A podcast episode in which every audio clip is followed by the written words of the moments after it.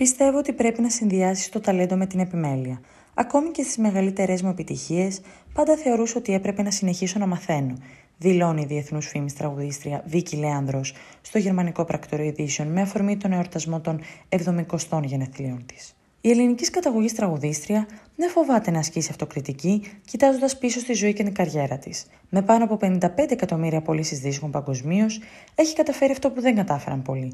Να αποκτήσει μια παγκόσμια φήμη με την μελωδική της φωνή, δημιουργώντας μια γέφυρα στο παγκόσμιο κοινό με το βλέμμα στραμμένο στη Μεσόγειο. Η Βίκη Λέανδρο, κατά κόσμον Βασιλική Παπαθανασίου, σύμβολο της ελληνογερμανικής φιλίας, είναι κόρη του γνωστού παραγωγού και τραγουδιστή Λέανδρου Παπαθανασίου.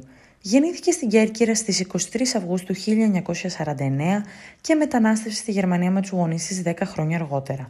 Από πολύ μικρή ηλικία έκανε μαθήματα κιθάρας, φωνητικής, μπαλέτου και χορού. Στην τρυφερή ηλικία των 16 ετών κυκλοφόρησε το πρώτο της σύγκλι με τίτλο «Messer Gabel Schere Licht» «Μαχαίρι πυρούνι ψαλίδι φως», καταφέρνοντας να ανέβει στο νούμερο 16 των γερμανικών charts δεν άργησε να κυκλοφορήσει και επίσημα ο πρώτος της δίσκος Songs from Folklore ένα χρόνο αργότερα, στον οποίο τραγούδισε συνθέσεις του Bob Dylan και του Μάνου Χατζηδάκη. Η διεθνής καριέρα ξεκίνησε με την πρώτη της συμμετοχή στο διαγωνισμό της Eurovision το 1967, ενώ λίγα χρόνια μετά κέρδισε το βραβείο του διαγωνισμού τραγουδιού για το Λουξεμβούργο με το τραγούδι Après toi, μια διεθνής επιτυχία για την ίδια, με πωλήσεις που ξεπέρασαν τα 7 εκατομμύρια αντίτυπα.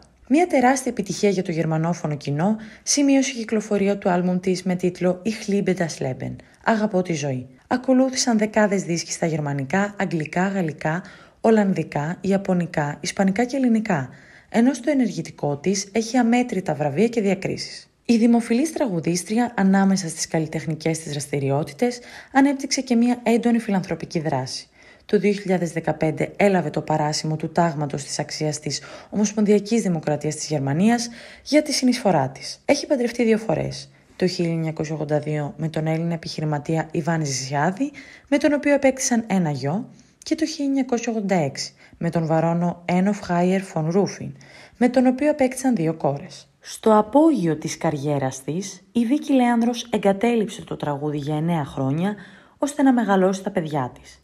Η ίδια όμως δεν θεωρεί πως πλήρωσε ακριβά το τίμημα της επιτυχίας της. Αν αυτό που κάνεις είναι το πάθος σου, τότε δεν νιώθεις ότι χάνεις τίποτα, υπογραμμίζει η ίδια. Μένει πλέον μόνιμα σε ένα κτήμα κοντά στο Αμβούργο, το οποίο ανήκει στον δεύτερο σύζυγό της. Πλέον διαζευγμένη και περήφανη γιαγιά.